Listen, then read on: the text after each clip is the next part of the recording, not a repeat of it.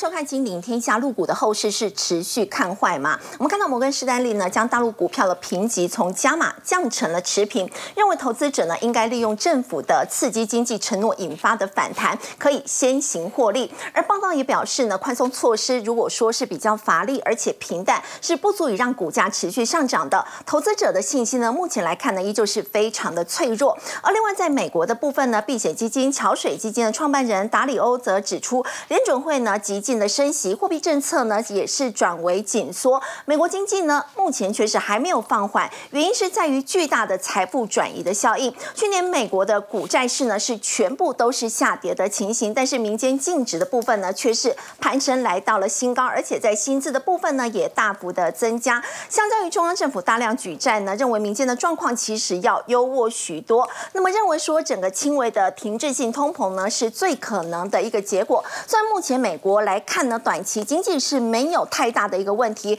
但如果说长期来观察的话呢，会不会依旧存在隐忧呢？我们在今天节目现场为您邀请到《金周刊》顾问林宏文，大家好；财经专家游廷浩，大家晚安；资深分析师谢晨燕，大家好；资深分析师林信富。大家好，好，我们先请教廷浩，会议降频美国呢，结果引发了这个上演黑色星期三，包括亚洲股市，今天日韩股市也都是持续走跌的一个情形。不过，包括诺贝尔经济学奖得主克鲁曼，甚至是小摩的执行长呢，他们却认为说，会议这样的一个做法很荒谬。呃，荒谬是荒谬了，但老实说了，他也真的。呃在过去几次的债务危机上上线当中啊，其实也遇到非常大的难关。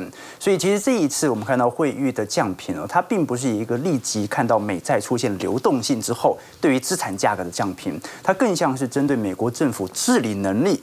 在政治面上的降频，那就代表着当债务规模越来越高的时候，它也意含着美国政府财政部的压力会越来越大。那这对于长期是一个隐忧。不过我们要了解啦，你像当时在一一年标普把美债等级从 Triple A 下调到 Double A 以后，也再也没有进行回调，但是这仍然不改变美债是全球最为保本的债券资产啊。除了美债还能是谁呢？对，所以即使它降频了，受到影响没有这么大。更何况到目前为止，其实。目前债券市场的流动性的恐慌情绪啊，远远比三月份来得轻。那你为什么在今年上半年没有进行任何的平等，反而在下半年开始进行显著调降？好，或者你在反映三月份嘛？这个很难说。但是我们可以承认的一件事情是，市场上都很清楚，现在全球债务压力最大的哦，如果我们说是企业界，其实并不大。真正压力最大的，其实是属于我们看到的美国财政部，也就是耶伦哦。我们先来看哦。照理来讲哦，全球利率进行到高强度的升息水平，基准利率升了五百个基点呢。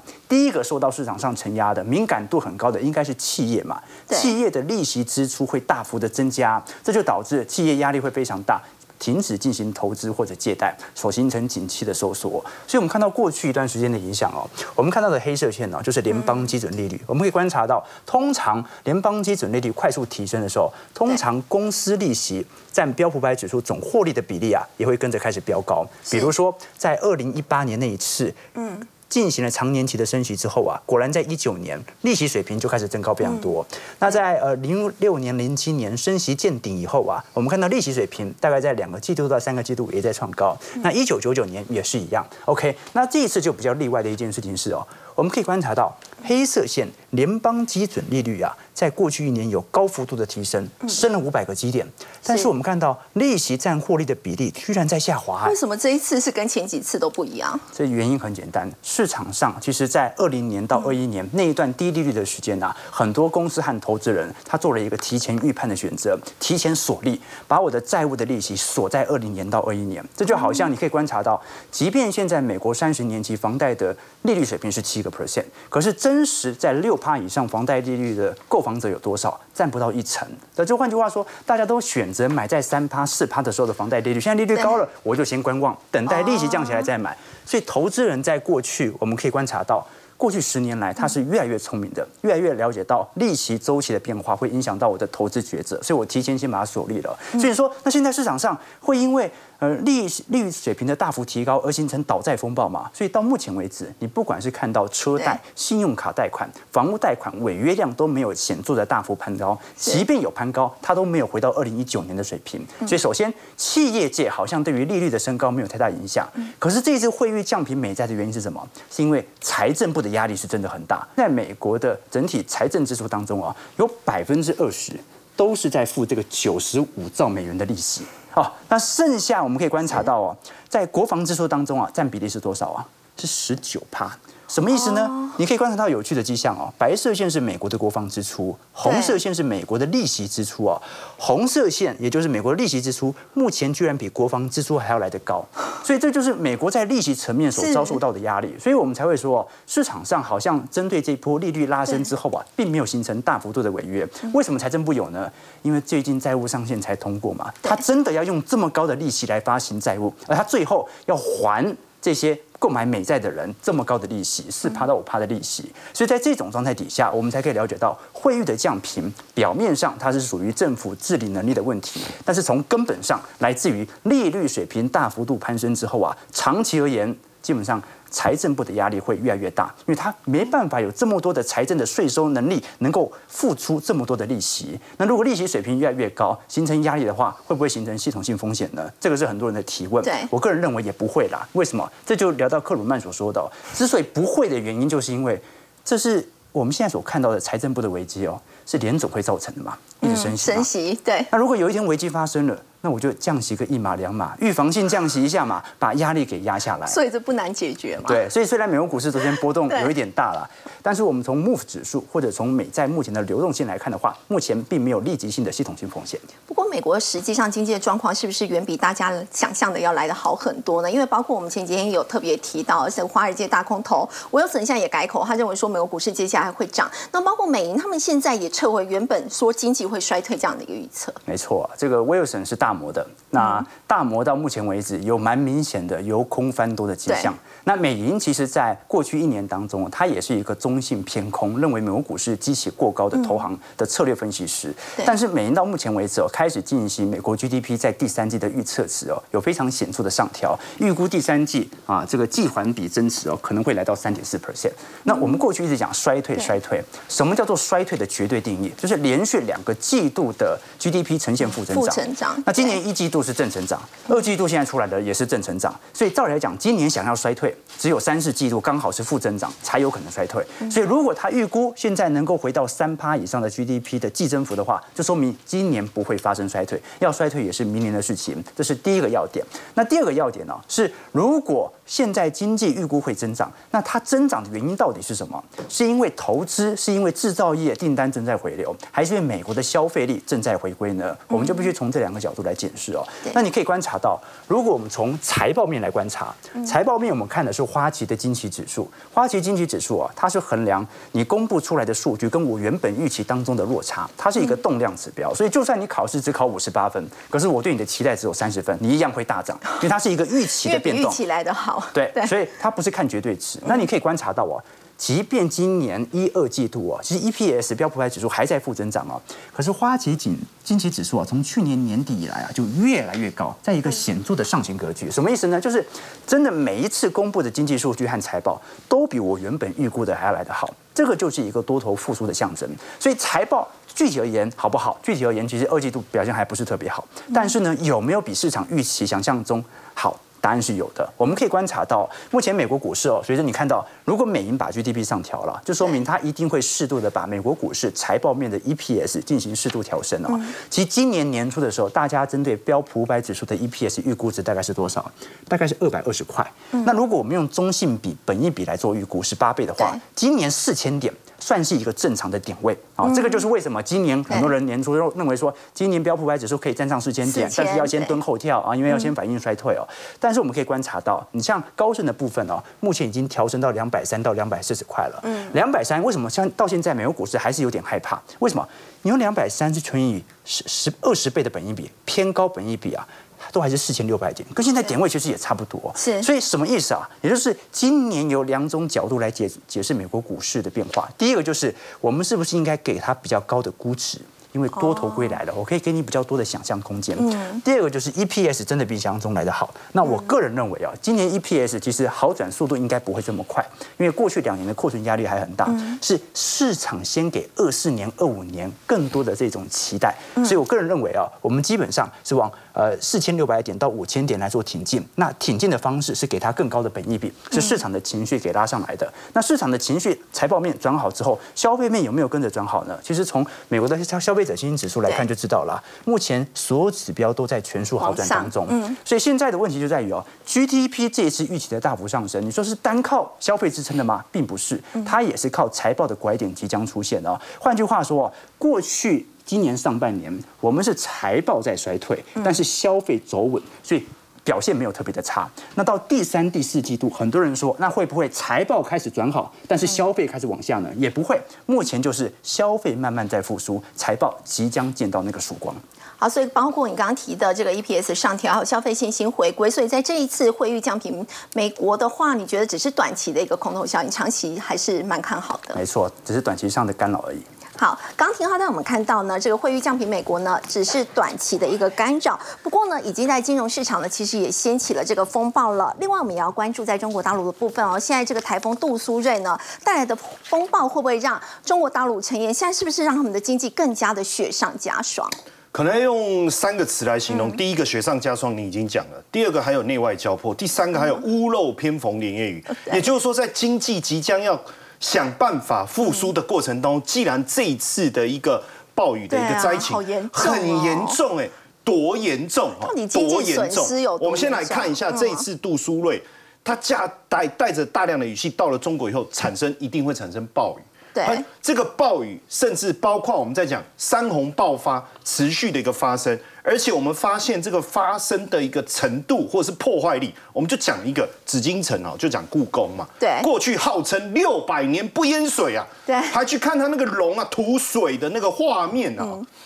哎，结果我没想到这一次，我们既然看到记者采访的一个影片当中啊，水既然紫禁城就故宫嘛，吼，里面的水是淹到哪里？小腿肚，那不是不淹水吗？可见这一次的这个暴雨下的这个程度，连不淹水的故宫都淹水，而且呢，现在呃，整个中国呢，一百超过这个。将近一百五十万人呢，要移转哦，紧急避难也有这个三十六万人。你知道，我觉得最可怕是这个降雨记录，你这个数字是多少？七百四十四点八毫米。那第一个一百四十年来最大，第二个我给各位一个概念，一般一整年大概就是一千毫米了。所以你要知道，几天之内我我下了将近一整年的雨，砰啊，整个下下来，对，特别的可怕。年的量。那所以你看哦，华北地区这个下大雨的情况，北京现在已经沦为重灾区，河水暴涨到什么程度哦？不管说我们画面上看到整整条路看起来就跟河一样，甚至我有看到连高架桥都淹水，因为那个雨下太大了，甚至我们会看到那个马路的洪流啊。就洪水造成的这个河流啊，上面里面都是车，就车直接就这样冲走，甚至他们必须要出动去这个呃解放军哦来救灾救难哦。好，那不止北京哦，你知道北京周围其实还有很多的地区，像涿涿州啊，哦这个字也很难念，这个念涿啊涿州。你知道我特别查了一下它地理位置，其实就是在北京的左下方。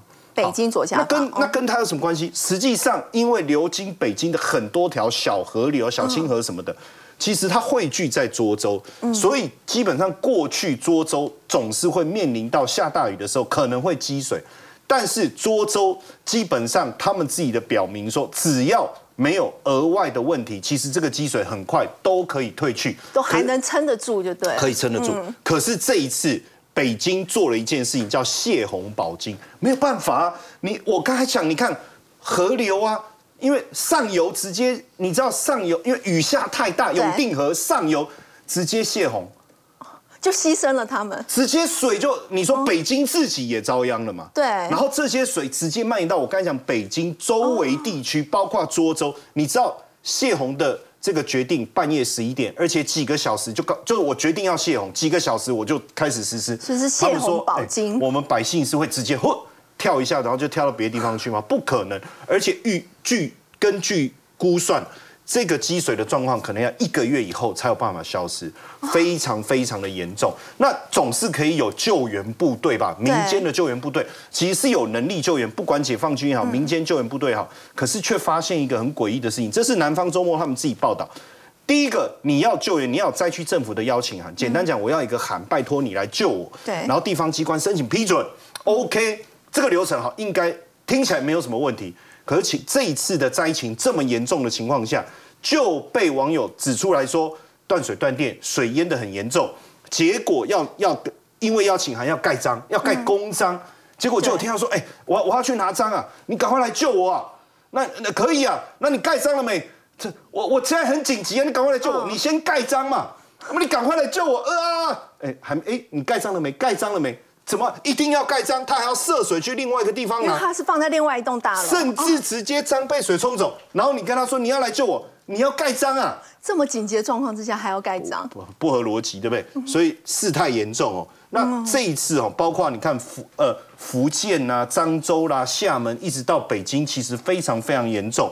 你看哦，农作物受灾面积高达一万公顷哦，经济损失高达人民币三十点五亿，相较于台相将相当于台币一百三十四亿。所以为什么我讲雪上加霜，屋漏偏逢连夜雨。因为呢，最近我们看到它的经济状况、股票市场，其实大家都希望有一番的表现。可是你看到、哦《华尔街日报》哈，他特别讲哈，他说我我也让大家理解一下中国股市的一个结构了哈，因为我们毕竟呃台北股市是呃跟他们比较不一样主主对呃机构。比较就是我们讲外资啊、投信、专业投资人啊。对但是在中国股市，其实真正的部队占了百分之六十是什么？是散户，散户是散户，哦占比两亿的散户。嗯。然后呢，现阶段来讲，如果他们不投资股票，当然你就没有足够的活水对。但他们钱钱移到哪里去？哦、这个银行。可能好一点的放保险吧，但大部分都挪到银行去。不投资了，从股市撤出，干脆拿去存钱。所以你会相较于美国的一个对比，因为它散户比重低，法人比重高，那大家会经过理性的方式去思考。所以在这里你就会发现说，股市也不涨，房市也遇到问题，所以基本上《华尔街日报》哈特别谈到这个部分是说，整个财富制造机就股市跟房市靠不住了。那如果是科技消费，又是散户比较喜欢的股票，可能会持续的疲弱。包括我们看到外资，或是我们讲外国企业，嗯似乎也会也受到这样子的影响，整个信心是大幅度的一个转变。怎么讲？你看哦，调查一百八十五家哈，二零二零年的时候，对于中国投资乐观或略乐观，这个信心是高达百分之八十蛮高的可现在已经掉到六成了。而且这个信心是这三年来就一直掉，一直掉，一直掉，一直掉，没错对。然后甚至你问他说：“哎、那你没有信心没关系，你要不要加码投资？”有百分之六十八说：“呃，没有，没有，不要，不要，不要。”所以你会发现说，整个信心的问题，当然给疫情之后的经济就是失去了动能。对，那这样的一个动能的一个消失，当然来自于消费者信心的不足嘛。嗯哦，所以我刚才在一直在讲屋漏偏逢连雨，有没有证据显示？哦，你看联合利华几个，我们就讲跨国企业，他们来做的对比。哦，联合利华他说，他们目前在中国看到是大家的消费很谨慎。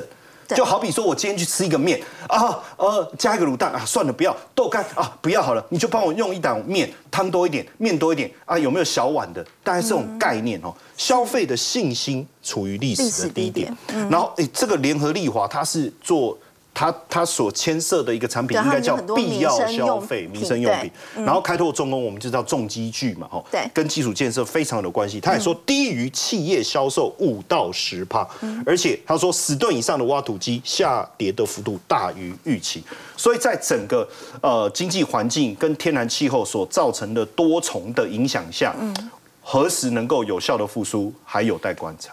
好，刚刚陈燕带我们看到呢，中国经济现在真的是雪上加霜，尤其这个杜苏芮台风在中国大陆造成的这个经济损失，可以说非常的庞大。而刚也特别提到啊，这个大陆股市呢，其实散户的比重是非常的高。那么后来呢，他们是陆续的撤离了股市。那么在台股的部分呢，会不会也有出现这样的一个情况呢？在最近这个 AI 股呢出现了重挫，会不会让散户开始对台股也失去了信心？尤其证交所呢，在昨天公告这个违约交割，结果 AI 的这个指标股幸福个伟创合计违约的金额高达四千八百六十五万哦，很多资金不足的这个当冲客他们是来不及跑嘛，所以违约交割。呃，其实哦，因为这应该说大概今年哦三四月之后、哦到七月为止了哈，整个 AI 是市场上的显学，只要是跟 AI 有沾上边的，不管是你比重多少，其实股价都先大涨一波。那特别是过去大家心目中认为哈是那种大牛股的，什么伟创啦、广达这些股票哈，其实今年波段的涨幅呢都超过了一倍哦，这个是相当出人意料的哈。所以呢，现阶段来看呢，很多的一些短线客哈，前面一段时间冲得非常开心哦，就是怎么买怎么赚。那你知道人的心态就是我赚了钱之后，我一定会想赚更多嘛？哦，本来买现股，哦，比如说零股变成买零股变成买现股，买现股觉得不够赚的太慢，那可能买融资之类的哈。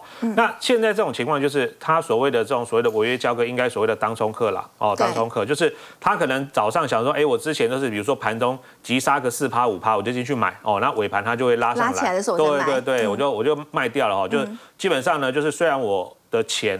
哦，不够做整笔交易的做交割，就是我没有钱可以流仓啦。对。但是我光赚盘中的价差，我几乎可能哎，之前那个行情好做的时候，可能十次都对个七八次、八九次之类的哈。但是呢，因为这一次的跌哈，跟前面不一样，是前面是跌，但是呢一基本上可能跌四五趴就差不多了。但是呢，这一波的沙盘很多是刚好当天是杀到跌停的。嗯。哦，也就是说，即便了哈。你想投降输一半，就说 OK OK，我不玩了，我要出场，我就是看今天价差赔多少，我就出场就算了。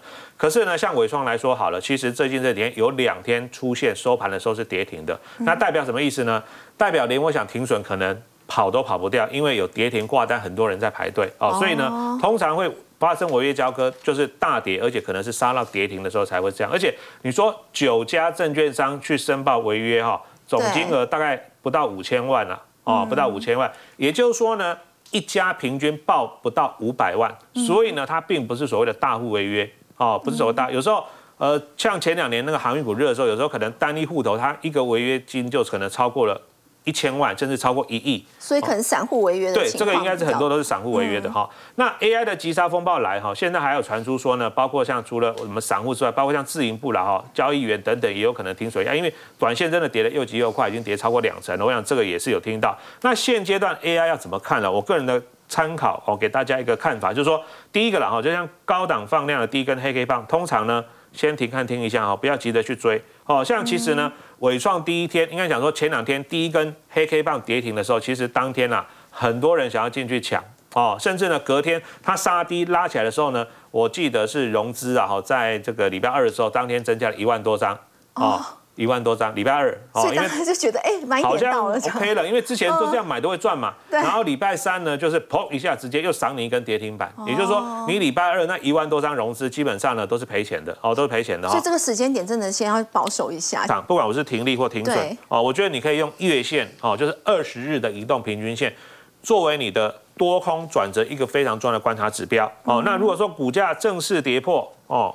我们讲正式跌破，我们一般来讲跌破月线的话，就先卖掉嘛？呃，应该是这么说了哈。我们讲的正式跌破，一般来讲，如果你盘中有测到，是哦，有测到可能不算正式。我们讲的正式有可能是以收盘价哦，收盘价为主。好，就收盘价，你看，哎，已经一点二十分了，一点二十五分了，确定这个月线是站不回去了哈。那你可能还是要先出场一趟好，那这边呢，我们有这个 K 线图给大家看一下哈。其实你可以发现哦，之前呢，伟创哦，大概就是一路沿着十日线往上攻的哦。然后呢，它在高档区爆出大量，就我刚刚讲的哈，第一根跌停的时候，大家可能觉得还没什么。然后隔天呢，它一个小红 K 棒拉起来哦，融资真的一万多张。隔天呢，又把你灌下去了，这一万多张融资都是套牢的哦。所以是一般来说的话，当它的惯性改变，你看它之前都是沿着十日线攻。对，都没有真的碰到月线，可是这一次剖一下就直接点到月线，就代表就是说它整个惯性啊已经改变了哦。那当然台股的部分来说的话呢，其实在高档哦，前两天也爆出了一个大量，那刚好这两天又有这个呃国际的信评机构呢调降了这个美国的债信平等哦，也让美股呢最近震荡变大哈。所以综合这几个因素来看的话，我觉得近期的股市了哈，虽然长线来看还是会搭着所谓的景气复苏，但是呢，以前面一段时间涨多的个股，甚至第三季啊，有一些可能。大的科技公司还在调整库存的情况之下呢，我觉得近期啊，特别是整个八月的走势哦，可能相对来说它的震荡呢会变得剧烈非常多。那如果说在最近操作上要稍微保守一点的话，那如果说我要挑这个投资标的的话，是不是有基本面做支撑会是相对比较安全的？嗯，确实哦，因为其实我们看到很多 AI 股哈，在这一波大涨的同时，其实。他们的营收跟获利可能还没有办法马上出来，最快可能要今年的。呃，第四季甚至明年才会看到比较营收哈增长的速度比较快。那我们这边呢，有先把最近哈，就是第二季财报呢，有机会表现比较好。那当然里面有的已经公布了，那有的可能还没公布哈。那我们用的一个挑选标准，就是说它以第二季的营收来看哦，就是 Q O Q 哦，就是比第一季成长，也比去年呢同期成长。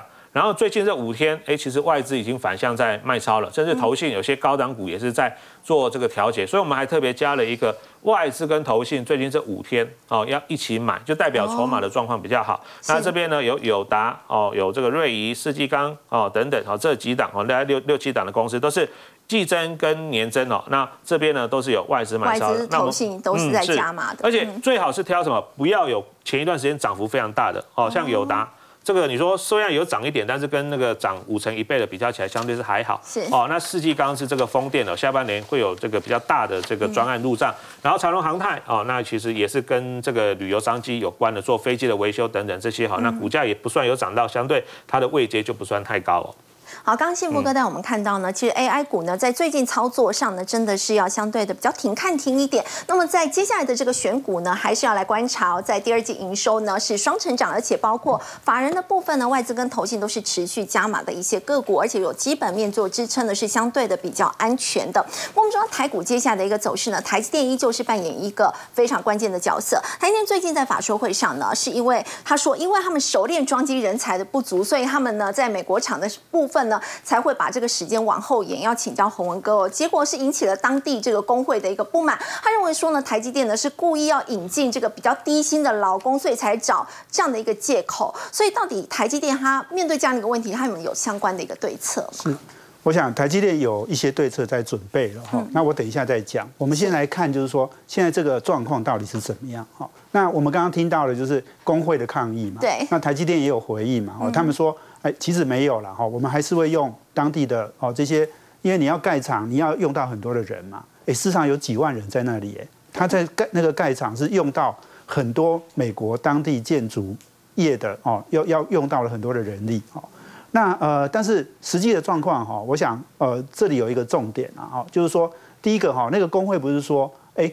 哎，他们有盖过这个 Intel 的厂嘛？哈，所以所以他们其实工人非常熟练哈，然后也也也可以处理所有的问题。但问题就是说，你如果去仔细去看哈，Intel 已经有七年没有盖新厂了。好，那 最近是，对，最近是因为哈，就是因为啊，美国重新要恢复这个制造，所以 Intel 就开始再重新做哈。那事实上，呃，台湾的。的工人，或或是台湾的很多跟建筑相关的人，哈，或者是甚至设备啦、机台啦等等这些人呢，我相信经验都是非常丰富的。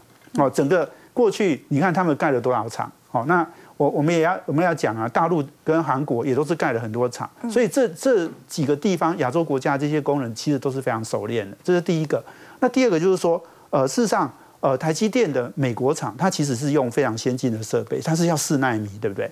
那事实上哦，Intel 他们其实也很很这个 EUV 的机台，他们其实也很少哦，台积电用到很多。那这个机台的调教跟对准这些事情哦，其实是非要非常有经验，而且很熟练、很专业的人哦去做的。哦，那这个事情事实上美国是是。的确也是不能做的，所以这些人其实台积电都要从台湾去派人去支援的，哦，所以这个是难以避免的了哦。那我回到来讲，就是说，那台积电有什么对策？台积电他们呃内部其实有有在呃思考一个解决的方案，就是说，事实上哦，诶前一阵子诶张董事长不是去那个研发大楼落成的时候，他讲到英国曾经是日不落帝国嘛，好海军也很强嘛，哈。那你用这个概念来来讲这件事情就很有趣，就是说，台积电他开始在思考，就是说哈，因为你有台湾，你有大陆，哦，那你现在有日本，又有美国，哦，那你未来呢？你你甚至可能还有欧洲，所以你你整个以后台积电运作是一个。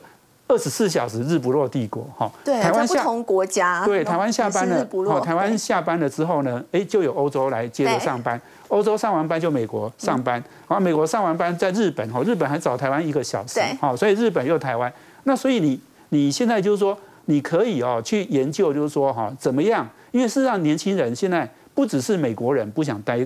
公司啦，你现在年轻人也不想每天都待，呃，花很多时间待在工厂里面，所以他们要去研究，就是说怎么样哈，在资讯科技领域里面哈，能够远端的去遥控、去管理就好了。嗯，好，那这那如果这件事情能够完成，那你你你刚刚讲的，你台湾、欧洲、美国就可以，大家可以接班。对。美美国人他也许下班了，可是后面的工作就有就有接下来日本跟台湾来接手。好，那这件这件事情如果能做成哈，那对对整个那个刚刚讲的那个。诶，什么什么员工不不不想待在办公室里面这件事情，就就可以比较容易去解决。嗯，好，那我想就是说，台积电在做这个远端的管理这件事情，其实他们已经在做了。哈，对，我我想我们大家想得到的问题，他其实早就面对了。好，那其实刚刚还讲到一些更重要就是价值文化，呃文呃价值观好的沟通。那他们在跟美国，在跟日本，其实他们都做很多员工的训练。那其实也在沟通很多的观念，哈。那我觉得这个这件事情不是只有美国跟日本，事实上台积电现在七万个员工，哈，他们有三万个员工是最近三年进来的，所以也就是说很多员工是新的。那他们要去了解台积电的企业文化这件事情，台积电内部其实做了很多的呃这种呃类似像 workshop 这样哈，就是把主管啊员工做来啊找来，然后大家讨论，就是说我们怎么样做，哈。那那你怎么样把这些文化不只是变成是大家每天工作的时候都要遵守的，甚至变成就是你你的你的个人的这种工作的准则？哈，那这些事情他们事实上都在做。哈，所以我我要讲的就是说，我们大家都想得到，哈，工会这件事情，哈，当然是马蜂窝啦，绝对不能捅的啦。好，这个一捅下去，哈，是很麻烦的事。好，但是我想他们事实上已经在规划这些事情了，从日不落帝国到价值观的一些沟通，我想他们都在做了。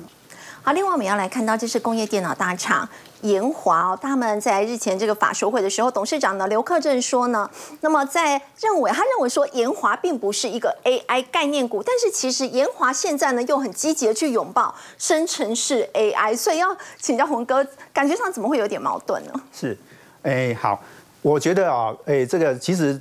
AI 在涨的时候，所有公司都说它是 AI 概念股了，哈，都要带点 AI 元素。对，那那那这个，我我想哦，研华是一个很少数，就是说老板哈不会想要哦去跟风哈，然后去去跟着大家哈去炒作的这样的一个一个老板，然后所以他跟跟你讲说他不是 AI 概念股，对，他怕的就是说股价涨上去又跌下来，其实投资人是受伤的。好，那当然工业电脑当然是也是一个比较。产业的是一个比较稳健的哈，它没有很大的爆发力，可是它是长期持续成长的产业。好，那你如果去讲说它到底是不是 AI 的概念，我相信也有啊。你看它现在就是跟微软合作，好，那那其实我觉得这里面一个更重要的观念就是说哈，台湾都是硬体产业，那硬体产业哈，它能够创造的产值哈，其实还是有限，因为硬体哈就是赚赚那个。诶，辛苦钱，你知道？好，就是一台电脑哈卖多少钱，那大概就是这个这样的钱哈。但是它如果没有软体来加值哈，它其实是会很累的。那所以从工从研华这件事情，你就可以去看哈。其实台湾整体的产业呢，它是需要有软体的加值。那它现在呃把这个 AI 的这个生成式的服务带进来，其实一个很简单的观念就是说，他讲到哈，就是说我工业电脑我能够做的很强大，然后给你很多的资讯。很多的资料，对不对？可是问题就是说，那个资料通通跑出来之后，老板没有时间去看呐。老板只有十分钟可以去看那些资料。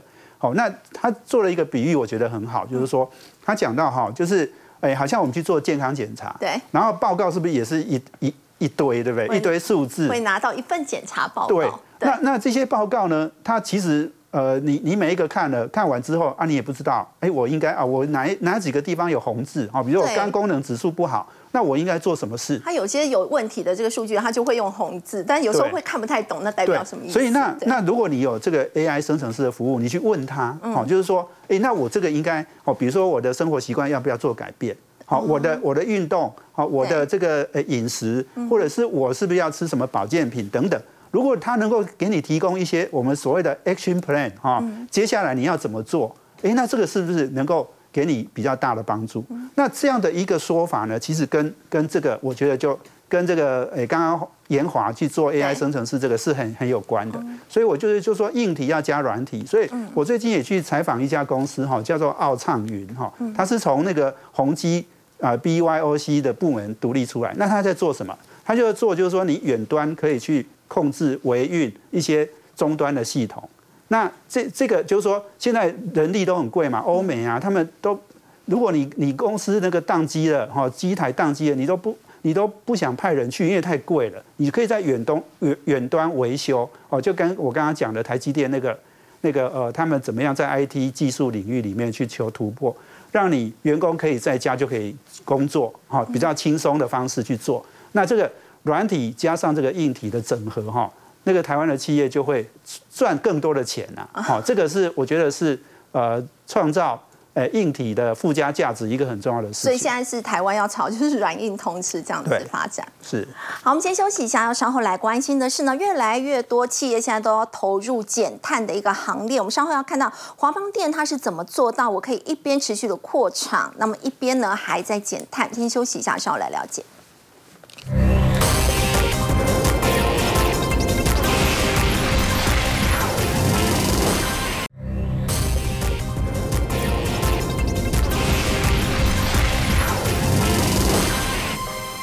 地震跟这个风暴呢，在上半年造成全球的经济呢高达了一千九百四十亿美元的这个经济损失哦，所以要请教陈燕哦。现在在德国呢，有一家超市，它为了让民众呢了解这个气候变迁的一个重要，它把很多这个物品都涨价了。对，因为呃，现在气候变迁这个极端气候的一个问题，我相信让所有的地球人哦，外太空我不知道，但地球人他们变得很有感，大家都认为我们应该努力的去节能减碳。对，所以现在。大家针对碳足迹、还有碳中和、零碳排这件事情，似乎开始变得越来越积极。哦，我们你刚才讲到这个是德国知名评价连锁叫 Penny，哦，真的每一个 Penny 都跟你要钱哦。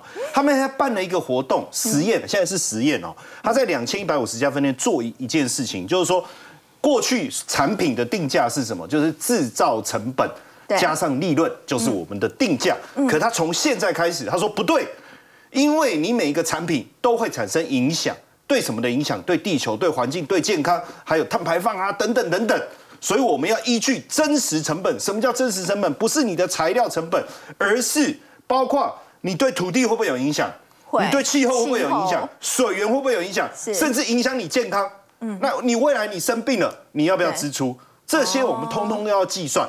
这个才是真正的成本，所以现在物品的成本要把这个部分也加上去。对，好，那这么一加，价格当然不会往下，当然是往上狂飙。结果你看这个香肠，哦，好可怕！原来香肠可以从一百一十块台币飙涨到两百零八倍，很可怕。然后呢，这个 cheese 像这个莫扎瑞拉 cheese，我很喜欢这个 cheese，就白白吃起来很好吃哦。对，涨七十四趴。飙到五十三台币，好，这个马斯坦 cheese 涨了九十四趴，变成一百六十七台币。嗯，你哎可以理解吼，水果优格的对环境各方面的冲击应该比较小，对健康比较好，所以你看它涨幅比较小，但也有三成啊。哎，可是也涨了三成，从 四十一块要涨到五十四块台币。嗯，好，那为什么这个马斯坦 cheese 一口气可以涨到九十四趴，将近一倍？哦，你们不要怀疑，我算给你看。好，第一个，我生产过程会不会产生甲烷、二氧化碳？请问一下，这些有害的气体的排放有没有成本？有。未来会不会产生污染？会。好，我现在畜牧对土地产生的损耗，嗯，要不要算？要，二十六块。啊，你又用农药嘛？啊，农药会不会产生健康的问题？这个也要算吧。好，你用肥料会不会造成地下水污染？嚯，啊，全部都要算在我的头上。这些都会隐藏的成本呢？对对。然后加，你看哦。这些全部加一加，当然就要涨这么多。好，那农业排放温室气体五千五百五十万吨，占总排放量七点四，这些是不是成本？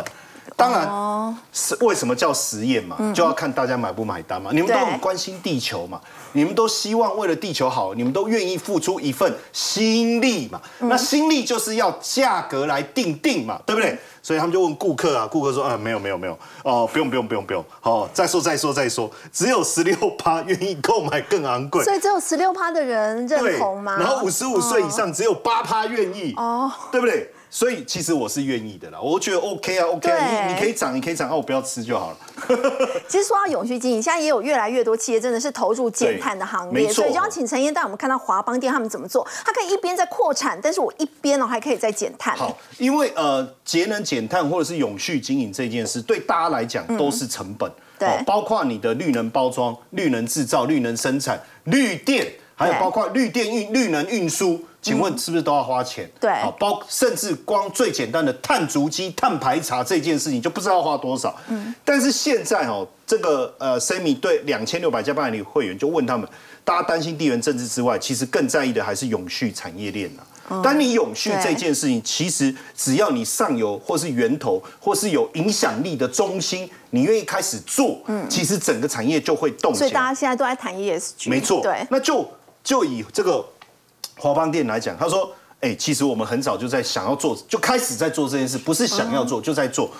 之前的记忆体是三十二支 pin 嘛，pin 对记忆体对。再插不是有三十二个 pin 嘛，嗯，他就想说，哎、那如果我改成八个 pin，哎、因为第一个我制造我耗材减少，我一定能够减，包括耗能也减少，嗯，而且这个整个体积也变小啊，成本也会降啊，啊可以卖便宜一点，也没什么不好啊。那实际上客户的接受度很高，他们就开始往这个方向走，甚至他们还做一个事情。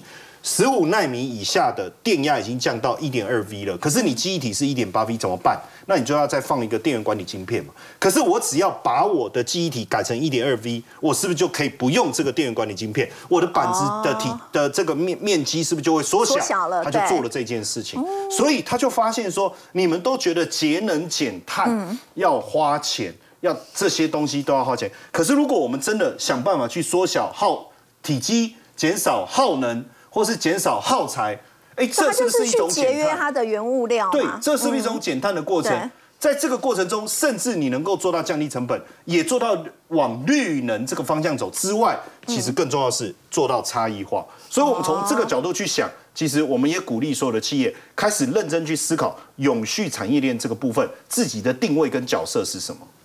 好，我们先休息一下，稍后要来关心的是呢，美国流行服饰品牌呢，他们说呢，因为对经济前景的不确定因素还是很高，所以今年不可能会扩大下单，所以现在库存的问题还是很严重吗？先休息一下，稍后了解。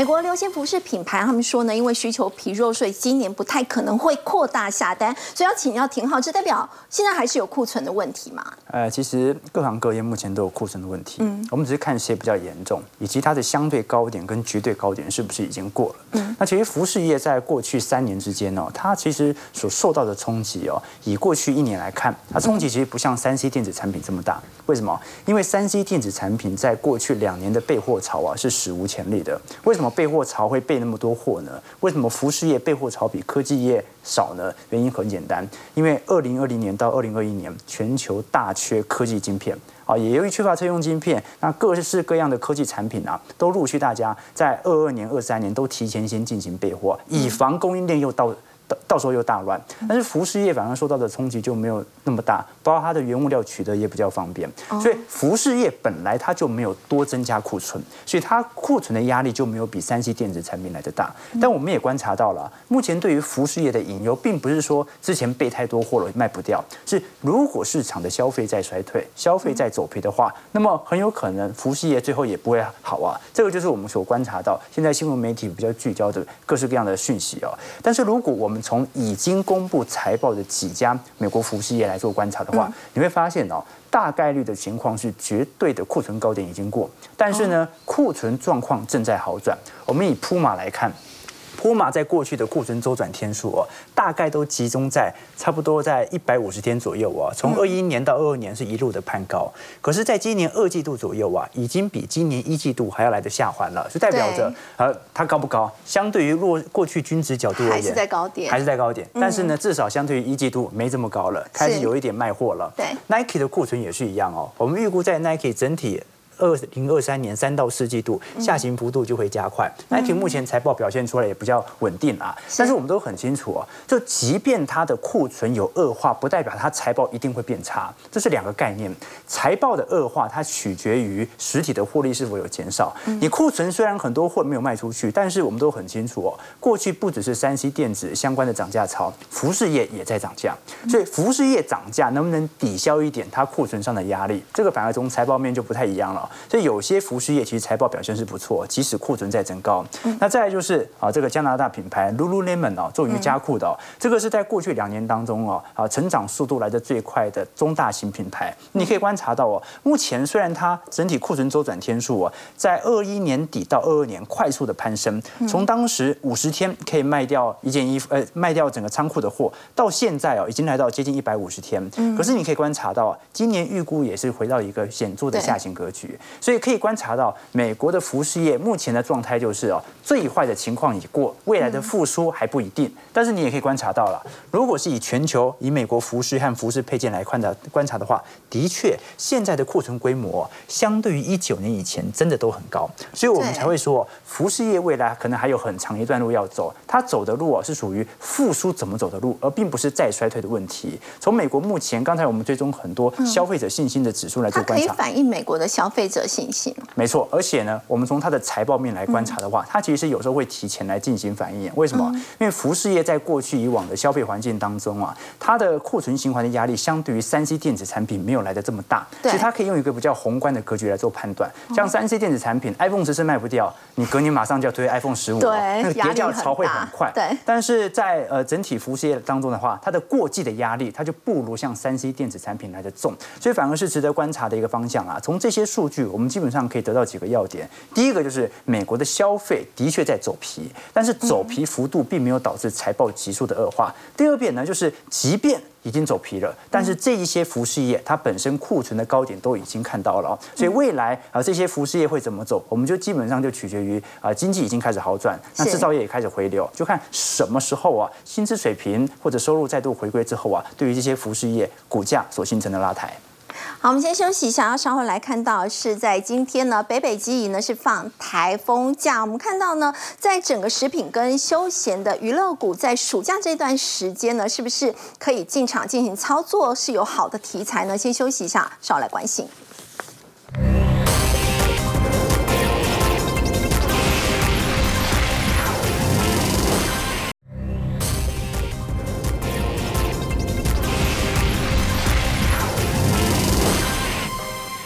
在今天都是放台风假了，很多民众到超市去抢购物品，那么包括 KTV 的包厢呢，很早就被订光了。要请教幸福哥，加上现在暑假嘛，我们说食品股啊、休闲娱乐股啊，现在是这个抢进的好时机嘛？呃，确实哦，我想，呃，昨天呢、这个一公布哈、北北基要放这个台风假之后啊，刚刚主持人也提到哦，三十分钟之内哈、各各大 KTV 就包包间都被订光了哈、对。因为大家看见哎，好像风雨也不大嘛哈、那趁这个时候赶快去这个约朋友啦，怎么去唱个歌哈、那每一次只要有这个暑假也好，或者说台风也好，甚至包括在暑假期间，其实很快了，接下来是农历七月，还有中元节嘛哦，那这个普渡也好，或大拜拜也好，大家都会买很多可能饼干啦、糖果啦等等哈，这些啊作为这个贡品哈，所以其实每年这个在暑假的时候啦哈，这些所谓的食品厂哈，或者说一些跟休闲娱乐比较有关系的哈，其实都会有一个算是。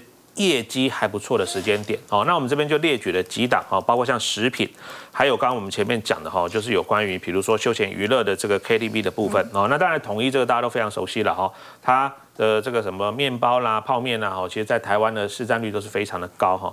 那泰山的部分呢，它有几个哈，算是非常知名而且行销已久的产品，包鲜括草蜜，对对对，鲜草蜜、八宝粥，我想这个你在台湾没有吃过这两个东西，非常难呐，哈，非常难哦。